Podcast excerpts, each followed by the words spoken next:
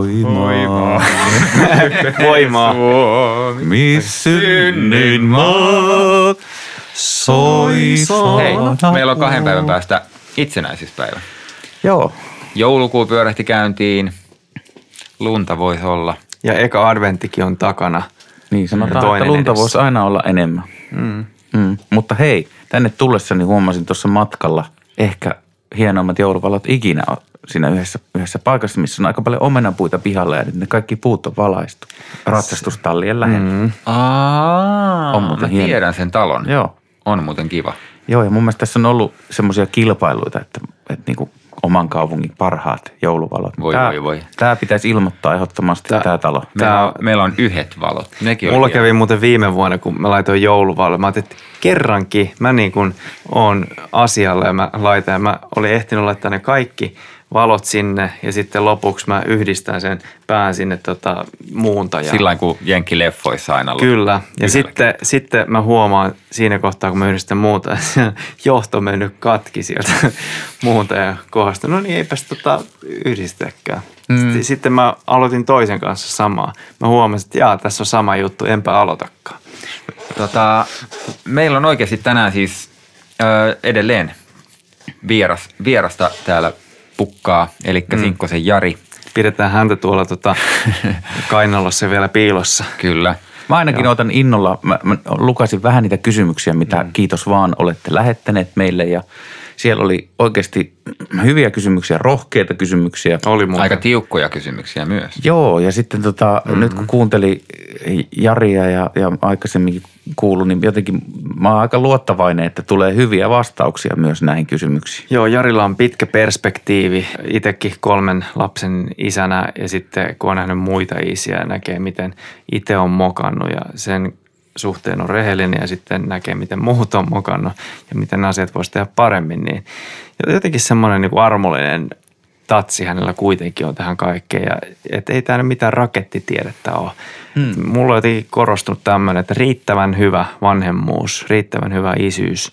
Mutta siitä huolimatta on vähän niin kuin nykyään, jos niin kuin miettii noita meidän isiä silloin. Että oliko niin, että siihen aikaan isänä oli vähän niin kuin helpompi olla, kun ne oli niin kuin silloin oli totuttu, että isät niin kuin hoitaa tämmöisiä tontteja ja se oli niin kuin luontevaa. Ja nykyään tuntuu vähän, että niin, että tässä pitäisi niin kuin kaiken näköisiä juttuja tehdä, tehdä niitä juttuja, mitä meidän äidit teki tai isät teki ja vähän niin kuin niitä kaikkia. Nyt on vähän niin kuin pelisuunnitelma silleen auki, että semmoinen isäidentiteetti saattaa olla joiltakin osin hukassa. Että isät, minne me olemme menneet. Niin, tai sitten toin, toinen voi olla se, että on, on tota, paljon onnellisempi ihminen muutenkin, kun, kun on tosiaan tullut mahdolliseksi se, että saa, niin kuin mä nautin hyvin paljon ruoanlaitosta ja mm. ihan leipomisestakin. Niin, niin tavallaan se, että mä en ole koskaan kokenut, että mä olisin mitenkään niin kuin kauhean macho tai mitenkään semmoinen niin kuin, et, et mä, mä, mä oon tykännytkin ihan siitä, että mm. tässä ajassa on mahdollista olla vähän semmoinen nössykkä välillä ja, ja tota leipasta leipä. Ja mm, Joo, tänä vuonna varsinkin on niitä pataleipiä tehty korona-aikaa. Niin, jos ei anna Suomea. pataan, niin tekee pata leipää edessä. Niin, joo. Niin se on onneksi muuttunut niin päin, että Kyllä. Mm, ja mäkin on tässä korvapuustia leiponut varmaan ensi viikolla taas seuraavan kerran. Mikä, miksi et tuonut tänne? No, ne on kato syöty jo kaikki. No mutta hei, joulua kohti mennään. Kyllä me saadaan vielä makiaisia vähän. Loppuku- sä? Lupaan. No niin. Kyllä kuule, piparia tulee.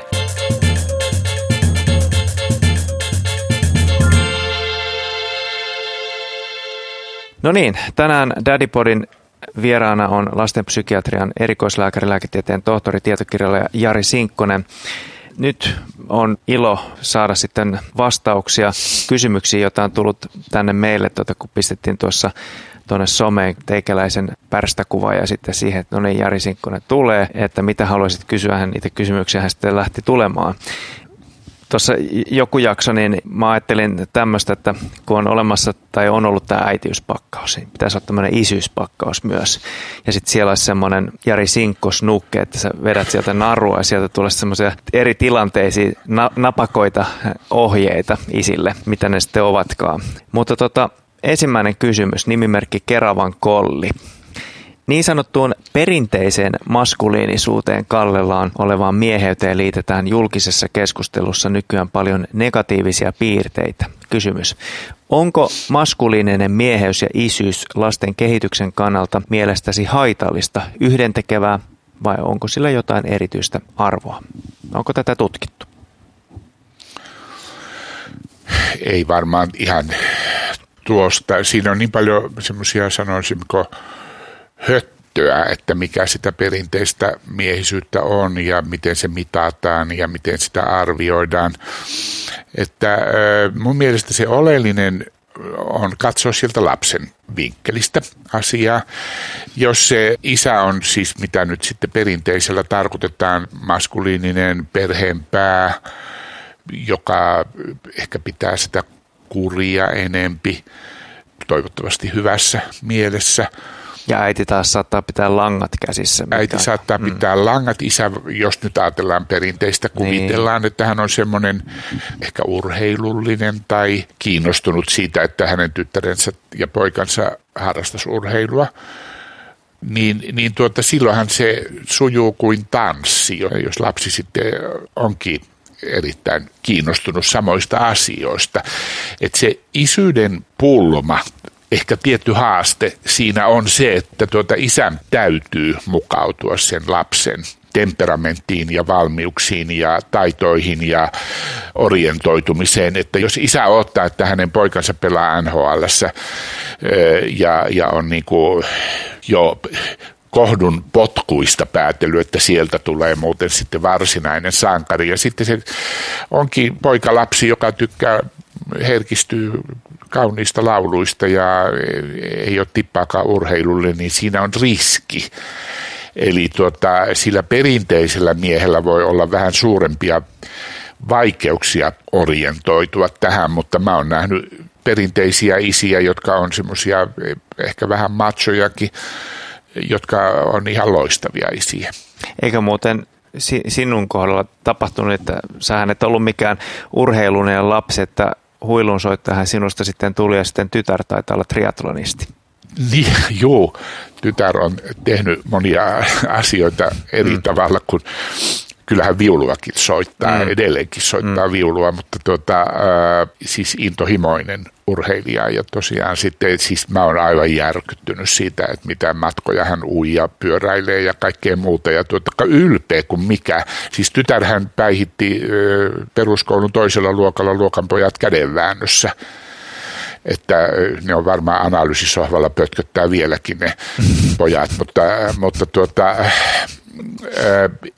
että pitää orientoitua siihen tulijaan. Just. Että, että jos se isä pystyy siihen, niin onhan sitten perinteinen, mä näen siinä hyviä asioita. Ehkä just silloin, että jos on semmoinen lämmin ja luja isä, perinteinen, ja tuota, sitten se jossain kohti sanoo, että hei, nyt suu poikki, nyt tehdään näin. Ja niin se voi olla hyvinkin turvallinen. Eli pointti ei ole siinä isän miehisyyden tyylissä, vaan siinä, miten hän pystyy orientoitumaan siihen omaan lapseen. Eli ei pidä katsoa liikaa niin peilin alareunaa, vaan peilin kasvokuvaa.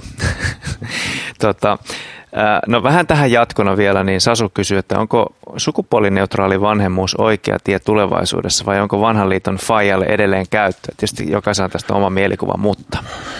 Tota, äh, siis se, se on minusta sukupuolineutraali vanhemmuus on absurdi käsite, koska no silloin sitä voidaan miettiä, jos on kyse miesparista tai naisparista. Mutta jos on nainen ja mies siinä perheen vanhempina, niin silloin nainen on eri sukupuolta kuin mies. Ja siihen liittyy ihan kaikki erot tuota, ulkonäössä ja äänessä ja tavassa olla vuorovaikutuksessa. Siis missään nimessä isän ei pidä pyrkiä olemaan kakkosäiti Eli tuota, hän on niin semmoinen kuin on. Hän saa olla hoivaava, hän saa liikuttua, hän saa kilahtaa, hän voi olla lohduttava, mitä vaan, mutta hän on isä ja mies ja, ja äiti on äiti ja nainen. Että siellä, siis se, se, musta sukupuolineutraaliuden ajatus on ensinnäkin A, ylhäältä annettu, se on jonkun, jonkun lanseeraama ja sitten siihen tulee se, että sinun pitää olla tämmöinen ja silloin se hyvin usein tarkoittaa sitä, että mies ajattelee, että kaikki pitää jakaa just tasan keskeltä, joka toinen syöttöäidin, joka toinen isän ja niin edelleen. Se on ihan roska. Mennään seuraavaan kysymykseen. Jani kysyy, että onko sitten tämä nykyinen pyrkimys tasa-arvoon tehnyt isän roolista haastavamman suhteessa aiempaan tai suhteessa sitten perheen äitiin?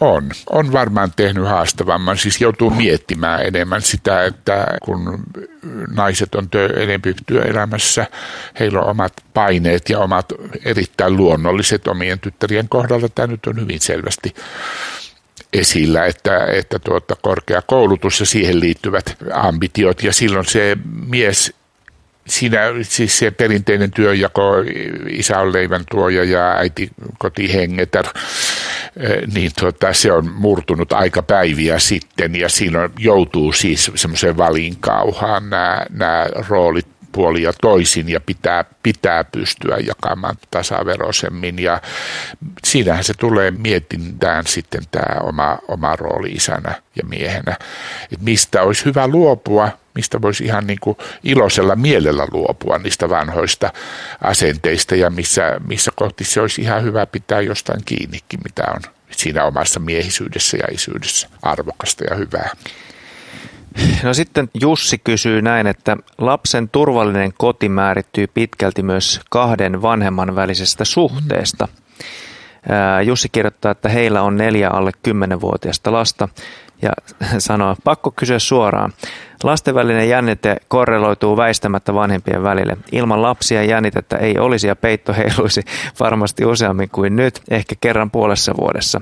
Lapsista en haluaisi luopua, mutta fakta on se, että niistä on muodostunut itsensä ja vähän muukin ylittämiseen verrattava este makuuhuoneen kynnykselle. Mitä tehdä asialle?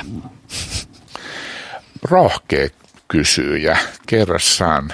Pisteet Jussille muuten tästä. Pisteitä ihan roppakaupalla. Tuota, ää, siis se tuppaa unohtumaan, että siis perheen perusta on vanhempien välinen parisuhde ja että se on ihan älyttömän tärkeää, että se voi kohtuullisen hyvin se, tai mielellään hyvin se vanhempien välinen yhteys ja, ja silloin kun on neljä alle kymmenvuotiaasta, niin se on ihan helkkarimmoista tohinaa se elämä kyllä, että vaikka ne olisi kuinka terveitä, ja, mutta kun ne on terveitä, niin ne touhottaa sitten ja harrastaa ja niitä pitää viedä sinne ja tänne ja, ja, ja tota, ne herättää aamulla liian aikaisin ja, ja ne kömpii viereen ja väliin ja siinä ei sitten... Mm. Tetristä sängyssä. Si, niin, siinä ei sitten oikein intiimi elämä kukoista. Se oli muuten tota, Judith Wallerstein tutki tota, hyviä parisuhteita ja siitä on kaksi, mä siteraan niitä melkein joka kirjassa, ne on tota, American Journal of Psychiatry-lehdessä ilmestyneet joskus. Ja, ja siinä oli yksi tota, keskeinen suurimpia haasteita oli intiimi silloin, kun lapset on pieniä. Ja että se, siitä puhuminen on niin kamala hankalaa.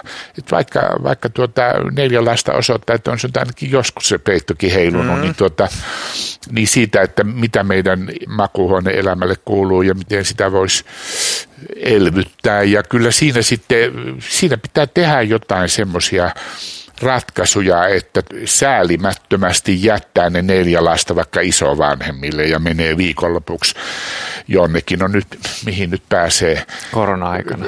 Korona-aikana, jonnekin pääsee korona-aikanakin hmm. Mökkiin jonnekin alueelle, missä ei ole tartuntoja. Niin. Ja jätin, jätin teille tuota ruokaa jääkaappiin, jos se lapset jättää sinne. Joo, Joo. eli tuota, sitä pitää huoltaa, sitä Joo. parisuhdetta. Ja, ja jos sitten lasten tuomat jännitteet on semmoisia, että siellä on jotain vaikka ihan mahotonta sisaruskilpailua tai jotain semmoista, että ne on verissä päin toistensa, silloin pitää meidän perheneuvolla, pitää tuota hakea jostakin ammat, ammattiapua puhua sille ja sanoa niille kersoille, että jos se nyt on oikeasti sitten, mä oon kuullut tällaisista, että niitä ei voi jättää keskenään, niin siellä tapahtuu hirveitä, ne on toisissaan kiinni ja tappelee, niin hiukset, hiustukkoja lattialle ja muuta. Mm-hmm.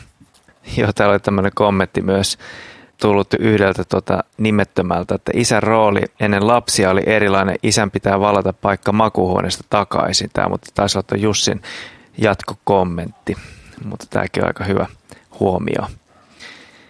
Eli, eli varmaan liittyy tähän, että kun on tämä kolmio, eli isä, poika ja äiti, niin, niin. niin se, että pitää vallata se miehen Kyllä. paikka. Tämä on siis yllättävän usein kysytään, että, että mitä me nyt tehdään, kun ei se millään nuku omassa mm. huoneessa, siis kymmenvuotias Kymmenvuotias ei niin pelottaa yöllä. Se on siis rasavillia paidalta tuolla jalkapallon perässä ja muuta ja on kaverien luona yökylässä, mutta sitten kotona voi voi, kun sitä pelottaa. Sitten se änkee siihen vanhempien väliin, niin kyllä se pitää siitä hilata pois omaan huoneeseen sanoa, että pysy, mm. pysy siellä. Joo, Sasu vielä kysyy, että, että saako isä huuta, oli sitten positiivisia tai negatiivisia kommentteja vaikkapa omalle lapselle kesken pelin kentän laidalta, ei siis valmentaja isä, vaan pelkkä kasvattaja isä ilman joukkojen vastuuta. Eli saako isä olla näyttämättä tunteitaan vahingoittamatta oman lapsen psyykettä? Tuota, mun poikani pelasi kuusi vuotta jalkapalloa ja aikanaan. Ja, ja tuota, siis siellä, siellä oli sellaiset veljekset, jotka veti sitä semmoista ihan pikkunassikoiden joukkuetta. Ja ne sanoi vanhemmille, että kentän laidalta vain hyvää. Että sai kannustaa hyvä, hyvä Pekka, hyvä Juhani, mutta ei mitään muuta. Ja, ja musta se oli ihan loistava ohje. Eli kyllä saa osoittaa, mutta siis tässä ehkä viitataan siihen, että lapsi on vähän niin kuin isän psyykkinen jatke. Ja, ja että tuota, silloin mun muinainen esimieheni sanoi, että vanhemman naaman väri ei saisi liiaksi muuttua sen mukaan, miten lapset pärjäävät. Eli tuota, jos lapsi mm. Potkaisee oman maalin tai pilaa jonkun pelin tai jotain muuta, niin ei sitä näytetä.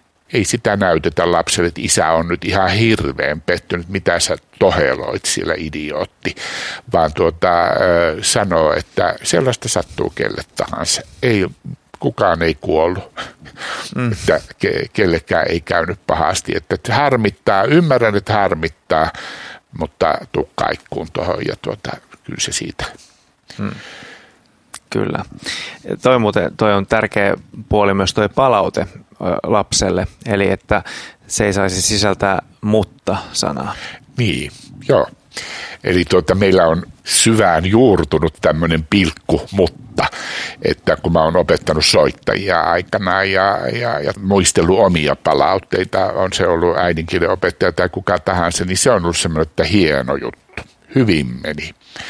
Ja, ja tuota, meillä on tapana, mutta kyllä se fis jäi vähän alavireiseksi, tai mutta sun kannattaisi vähän siellä pelikentällä katsoa ympärille enempi tai jotain muuta. Että, että sitten sitä valmentajat on sitä varten tai soitoopettaja on sitä varten, että sitten korjataan, mutta näitä tämmöisiä varauksia ei siihen, että se aina jää vajaaksi jotenkin sitten. Sinä Jari Sinkkonen kolkutat omatuntoa tässä, mutta ei mitään, mennään eteenpäin. tässä olisi taas sitten tota semmoinen kysymys Jussilta, että mitä jos isä onkin se itkupotkuraivarityyppi? Ennen lapsia hän luuli olevansa tällainen tyyni ja rauhallinen, mutta mitä sitten omiin tunneilmaisuihin, innostumisesta negatiivisiin, kuten vihan tunteen ilmaisuihin tulee, niin on siis ollut tämä tyyni rauhallinen. Mutta viimeistään sitten siinä vaiheessa, kun lapsi on tullut ja kaikki ovat alle 10-vuotiaita, niin hän itse huomaa, että on tilanteita, joissa kokee pärjäävänsä enää sillä, että huutaa muiden yli ja kiukustuu. Tota, niin se mies muuttuu. niin, siis lapset raaputtaa meistä esiin sen ikäisen lapsen kuin hän itse on. Että tuota, mä oon nakannut pienellä, siis en kyllä tarkoittanut osua esikkoistyttäreeni pienellä muoviautolla. Mä olin niin turhautunut että mä nakkasin sen oveen, sen, heitin oveen sen pikkuauton niin kuin kiukuspäissäni ja sieltä se kimposi sen lapsen otsaan. Hän oli silloin, olisiko kaksi ja puoli ollut tai kolme mm. vuotias. Ja tuota, sitten hän la, välittömästi lakkas itkemästä ja katsoi mua kyllä niin paheksuvasti, että hei haloo, sä oot mun isä ja pitäisi olla koulutustakin ja kaikkea, mutta tota, ää, Paljastava katse. Erittäin, joo. Et tuota, ää, keittää ylivälillä. Mä ottaisin tämän puheeksi sitten varmaan semmoisessa vaikka iltapalapöydässä tai jossain, mm. missä kaikki on ihan rauhallista mm. eikä kukaan nyt ole aiheuttanut. Eli ehkä ei ruokapöydässä, joo. Niin, ehkä, ehkä, ei, niin, ehkä joku muu paikka, mutta että siis silleen, että Houston we seem to have a problem, että me, meillä välillä lähtee lapasesta tämä riitely ja tuota, sitten, sitten mullekin käy niin, että mä rupean huutamaan kuin hinaaja ja mä en siitä tykkää ja tekään, että siitä tykkää, että tää, tähän pitää löytää joku muu ratkaisu. Mä, mä itse asiassa samastun jonkin verran tuohon tuota Jussin kysymyksen tai noihin, mitä hän tuo esille. Ja nimenomaan tämä niinku aggressiotunteiden yllätetyksi tuleminen joskus voi yllättää. Mä tuohon laitoin itselle muutaman ajatuksen, että A, vaikka tilanne on nyt parempi, niin nukuin monta vuotta liian vähän aamutyön takia ja pätkissä yöheräilyjen takia. Edelleen on tätä Tetriksen yöpeluuta sängyssä. Painajasuni siirtää palikoita siis siellä sängyssä. Ja sitten B, haluaisin toteuttaa omia ajatuksia, luovuutta, lukea rauhassa, mutta siihen ei nyt sitten löydy omasta kasvatustarasta aikaa. Sitten C, tässä vaiheessa, kun lapset on pieniä, niin parisuhde ei ole taas siinä kasvatusvaiheessa, vaan lasten tota, ne riitelyt niin saattaa mennä sitten taas sinne vanhempien välille, vaikka tämä asia tiedostettaisikin. Sitten vielä bonuksena D, että kun pikkulapsivaiheessa ei ole aikaa vaikkapa rauhaa vaativille kirjoitushommille tai muulle vastaavalle, mistä tykkää, niin sitten pettyy siihen tilanteeseen, että tämmöinen make Ariel Great Again lippis jää niin kuin tekemättä. niin tota, eli pettynyt, kenties vähän väsynyt elämän haamu, joka isänä tunnetaan, niin se on liian usein tämmöinen aggressoiva pikkulapsi. Näin ainakin mä itse huomaan, että et, miksi mä joskus vaikka ärryn, niin saattaa olla täm, tämmöisiä seikkoja tuolla. Joo, varmaan pettymys on varmaan hyvin semmoinen osuva sana. Tulee ihan omia omia vaiheita mieleen, kun olisi pitänyt, tota, mulle kävi sillä tavalla, kun lapset on hyvin lähekkäin syntynyt, kolme, esikoinen ja kuopus tyttäriä ja keskimmäinen poika, ja, ja tuota, mä olin itse omassa psykoanalyysissä, jossa mä kävin läpi semmoisia vaiheita, mihin ei ollut koskaan ollut mahdollisuutta, erittäin kuormittavaa erikoistumiskoulutus, rahat tiukalla kuin mitkä, esikoisen astma-taipumuksen takia äiti oli perhepäivähoidossa, äiti jäi hoitamaan kotiin sitten, koska piti viedä vähän väliä sairaalaan, eikä siitä mitään tullut. Ja sitten syntyi jo pikkuveli siihen, siihen perään. Niin tuota, kyllä se oli siis sellaista, vaimo sanoi, että sä oot niin kuin semmoinen kellan vihreä naamalta, että, että mä olin niin, kuin niin hirvittävän väsynyt ja ei musta kyllä hänelle varmasti mitään iloa, iloa silloin ollut ja olin ärtyvä lapsille myös. Ne on sitten ihmetellyt myöhemmin, että sä oot ihan pehmo. Mutta tota, siinä pitäisi saada suu auki, niin kun, kun lapset ymmärtää ihan hirveän paljon enemmän kuin me uskotaan. Niin tuota, jos heille sitten saa sanoa, sanotuksi vaikka, että kulta, voisit sä nyt keskittyä, katoppa kellosta, kun vi- viisari menee tuonne, niin tuota, luulet sä, että sä jaksasit katella kirjaa, kirjoja sen aikaa tai rakennella legoista tai jotain muuta, että mä, mä saisin tämän valmiiksi. Sitten mä olisin tosi iloinen ja sitten mä olisin sun kanssa että rakentaa tämmöisiä pieniä sekvenssejä siihen elämään, mm. että ei tuu sitä keskeytystä semmoista tunnetta, että mä räjähdän tässä, jos mä en saanut tätä tehtyä. Että se voi olla vaikka kuinka pikkujuttu, että maksan nyt muutaman laskun tässä ja toinen on kintussa kiinni ja kitisee ja vaatii sitä tai tätä, niin sitten herpaantuu ihan, että lapset, kun niillä on siis joku pienellä lapsella 15 minuuttia tai puoli tuntia maks, niin tuota, isompi sitten vähän pitempiä aikoja.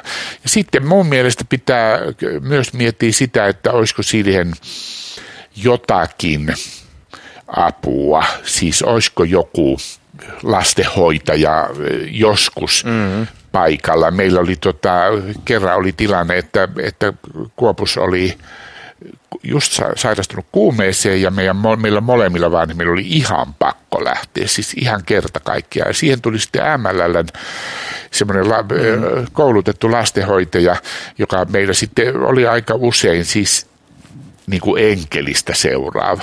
Et kun se, hän tuli sinne ja teki vähän tuttavuutta sen pienen taaperon kanssa ja sitten se jäi hänen syliin, niin oli, että oh, ihana, se, siellä on, se on hyvässä turvassa ja, ja tuota, tämä lastenhoitaja oli meidän perheen kuvioissa aika pitkään, silleen harvakseltaan. Mm. Niin, tästä syystä var, varmaan kuntienkin pitäisi enemmän tarjota tämmöistä kotiavun tapaista. Nimenomaan. Mm koska se sitten taas vähentää muuta talouspainetta sieltä toisesta päästä. Varmaan se, siihen se liittyy. Mm.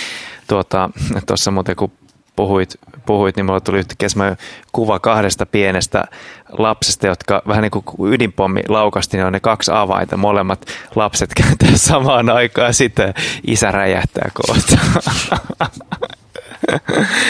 Joo, näin se mielikuvitus toimii. Ehkä vähän tähän kiukutteluun liittyen Iida kysyy, nyt on tämmöinen teollisuusvakoilija Daddypodissa näköjään, eli äiti kysyy. Miten suhtautua esitteeni kiukutteluun ja itsetuntohaasteisiin, joka näkyy itsensä vähättelynä ja oman osaamisen epäarvostamisena? No aika useinhan se nuoren Werterin kärsimys tuota, on sitä, että yhtenä päivänä on niin kuin maailman surkein tämmöinen teini ja, ja seuraavana päivänä on maailman hienoin ja upein, että siihen, siihen ihan tota, hormonimyrskyihin ja kaikkeen mahdolliseen, mahdolliseen liittyy, liittyy sitten näitä mielialan suuria vaihteluja ja tätä itsensä väheksymistä ja, ja, ja tuota, musta ei ole mihinkään ja kaikkeen semmoiseen. Ja tuota, jos se on siis semmoista ikään kuin merkki depressiosta, että, että tyyppi on, on sitä mieltä, että oikeasti pistää läskiksi sitten ja koulussa on 8,5 keskiarvo ja sitten se romahtaa kutoseen ja ei musta ole mihinkään, niin tuota, silloin pitää hakea apua tietysti jostakin. Ja, ja tuota, mä lasten ja nuorisopsykoterapeuttina tietysti törmään tähän problematiikkaa jatkuvasti. Mä teen edelleen näitä terapioita jonkun verran. Mä muistan, Raisa Katsatori on tästä puhunut ja yksi ainakin, en tiedä onko kysyjän kohdalla, mutta saattaa olla myös näin, että kun puhutaan lasten itsetunto-ongelmista, niin saattaa niin kuin heijastua siitä, että miten aikuinen itse on vanhempi, miten hänellä on se itsetunto. Onko se terveellä pohjalla vai ei, että jos, jos vaikkapa isä tai äiti vähättelee itseänsä, niin koitapa siinä sitten lapsena kasvaa, että se saattaa heijastua myös onhan se mahdollista.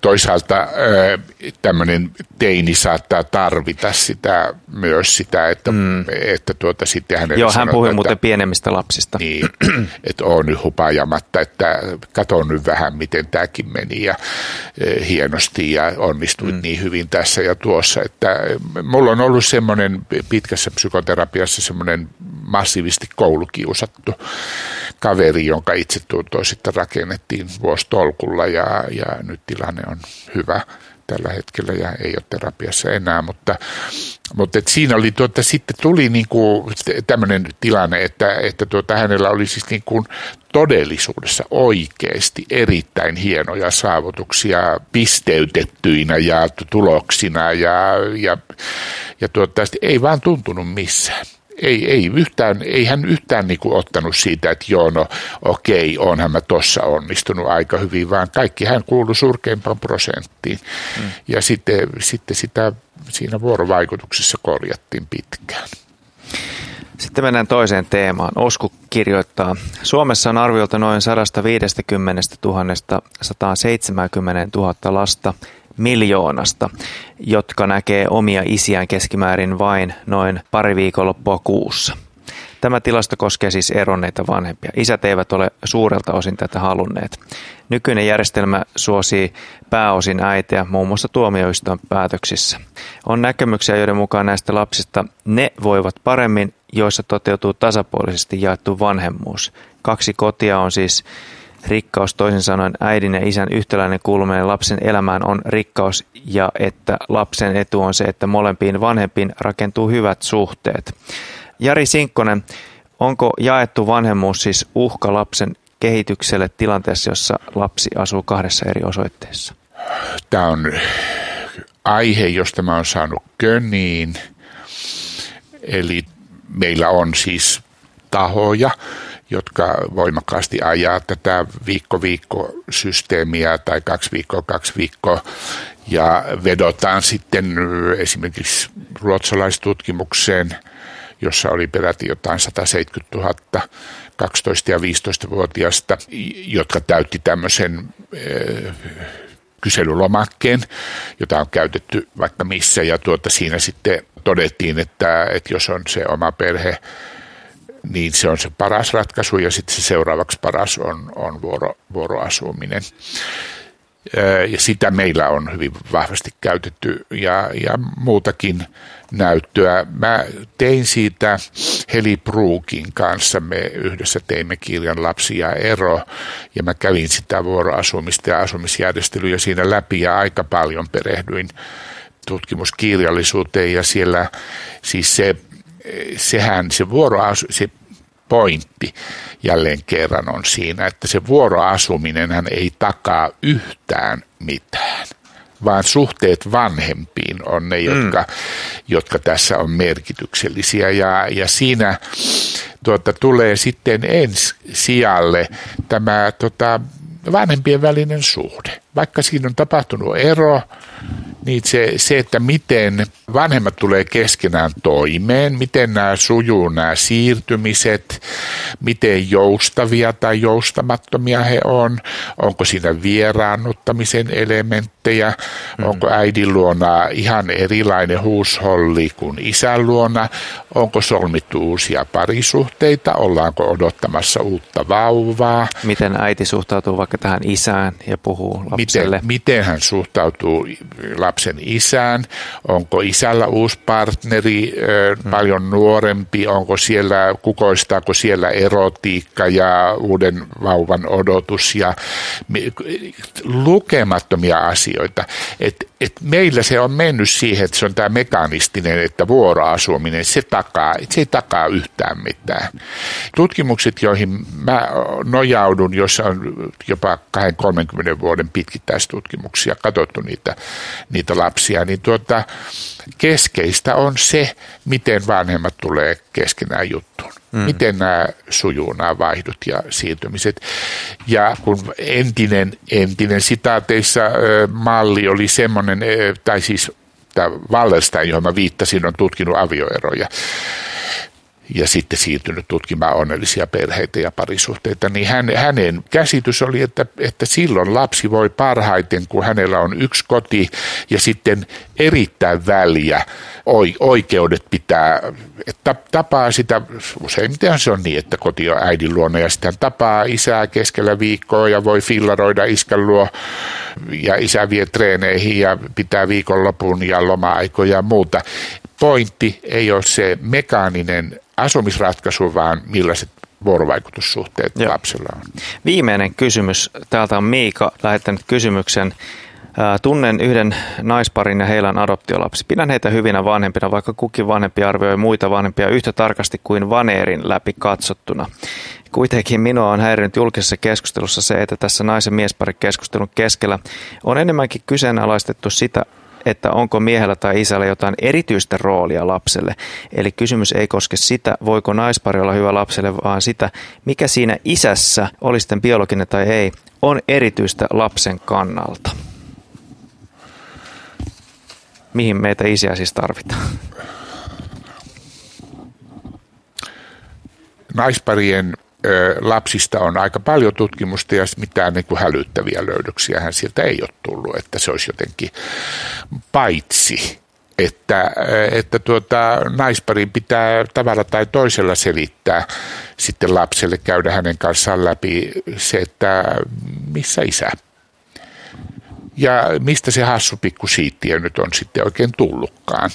Ja, ja tuota, aika monet naisparit käy sen niin kuin hyvin asiallisesti läpi sitä mukaan, kun lapsi mm. kysyy ja muuta. Et, e, mutta tuota, sitten on ollut myös näitä, että voi voi, sulla ei ole isää, sanotaan niin kuin, ja, ja sehän ei pidä paikkaansa. Se on, se on biologian vastainen ö, näkemys. Eli, Eli onko isä vaan sitten niin kuin, ää, isyyttä niin kuin voidaan perustella pelkällä biologian olemassaololla? Voidaan perustella, että ehkä se lähtökohta on se hassu pikku siittiö, johon, johon sitä isää nyt toistaiseksi vielä tarvitaan. Että tämmöinen partenogeneettinen sikiäminen on, mm. on kuitenkin poikkeus.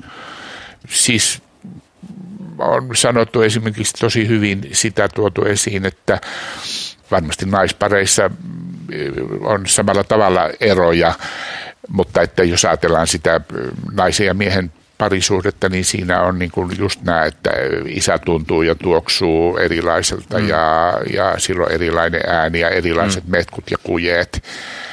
Ja, ja tuota, se kertoo lapselle siitä, millaisia miehet esimerkiksi ovat. Että sitä naisparin hoteissa kasvava lapsi ei samalla tavalla ikään kuin alusta alkaen koe, että tässä on yksi mallikappale mie, miessukupuolesta. Se on äh, aika kiva. Ja, ja siinä on tämmöisiä, tämmöisiä ominaisuuksia, että kun mä olen isättömien poikien kanssa niin paljon ollut tekemisissä, niin ne koittaa rakentaa sitä mieskuvaa ja isäkuvaa sitten haalimalla kaiken maailman juttuja. Että jos se fäijä on siinä ikään kuin olemassa koko ajan, niin siitä on hyvä lähteä sitten. Tuo Valku on muuten tosi paljon sportisempi kuin mun faija, joka on nenä kiinni kiireessä koko ajan tai jotain muuta. Että siitä, sitten, siitä tehdään vertailuja. Ja sitten kun on näitä, näitä ihmisiä, jotka on aikuisia eikä ole isästä mitään tietoa. Yksi nelikymppinen erittäin hyvässä asemassa koulutettu mies sanoi, että minä katson vastaan tulevia miehiä ja mietin, että tuo iältänsä sopisi olemaan minun isä. Että hän nelikymppisenä miettii, kuka hänen isänsä on. Että kyllä sillä on tiettyjä erikoisominaisuuksia sillä omalla isällä.